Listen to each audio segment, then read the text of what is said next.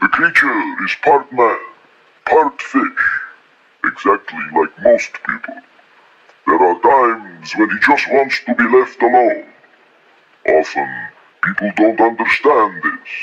They think the creature wants revenge. It's funny that they can be so right.